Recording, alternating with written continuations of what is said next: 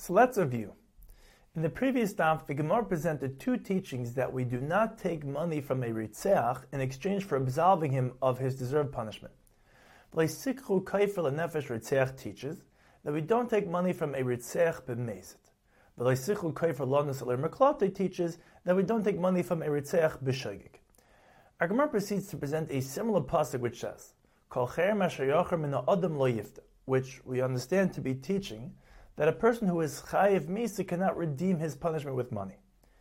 The Gemara presents two ways of understanding this pasuk.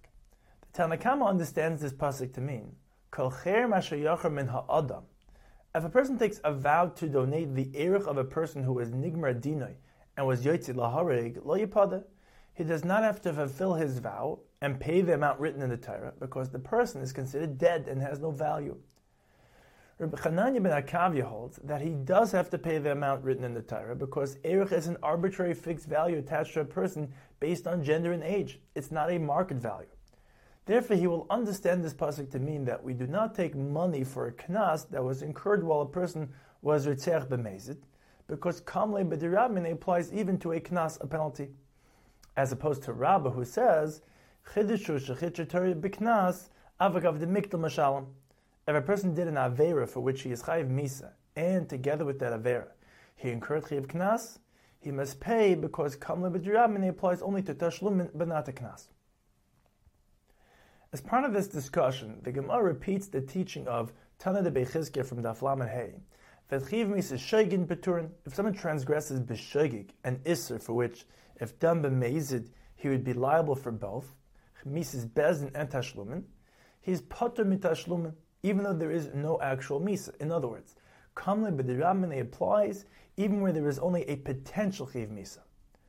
The Torah says, "Umake behem yishal mena, umake adam yumas."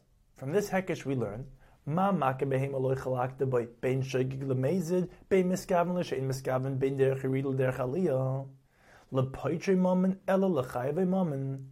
That under any of these circumstances, a person is always chayiv to pay for the injury he caused maki adam tachlik boy ben shoygig miskaven la she'en miskaven ben der geridel der chalia lachayve mamen el lepaiter mamen. That under any of these circumstances, regardless of the punishment, a person is always putter from paying money. The Gemara proceeds to the next Mishnah. Zak the Mishnah, Narosh and Arsa Niskarsha, a Naira who was betrothed, then divorced before she was married, and then someone was Ma'anas Mafatahar there is a machloikis. Rabbi Yossi Haglili Omer ein lo knas. Rabbi Kiva Omer yesh lo knas. However, uknas la'atzma. Unlike a regular case where her father gets the knas, in this case, she gets the money of the knas. The Gemara refers to this opinion as Rabbi Kiva de Masnitin. The Gemara presents a brisa with another view as to the opinion of Rabbi Kiva, which is referred to as Rabbi Kiva de brisa. Yesh lo knas uknas la'avia. In this case, too, her father gets the knas. The Gemara explains that the three opinions disagree in how to interpret the psukim of Oinus Mafata. The pasuk of Oinus says, "Ki yamtze ish naira besula shaloy rasa, v'nosna ish ha'sheiche v'mahla aviha naira chamishim kesef." All agree to naira v'loy begeres, besula v'loy beula. The machlokes is in the phrase ashaloya rasa.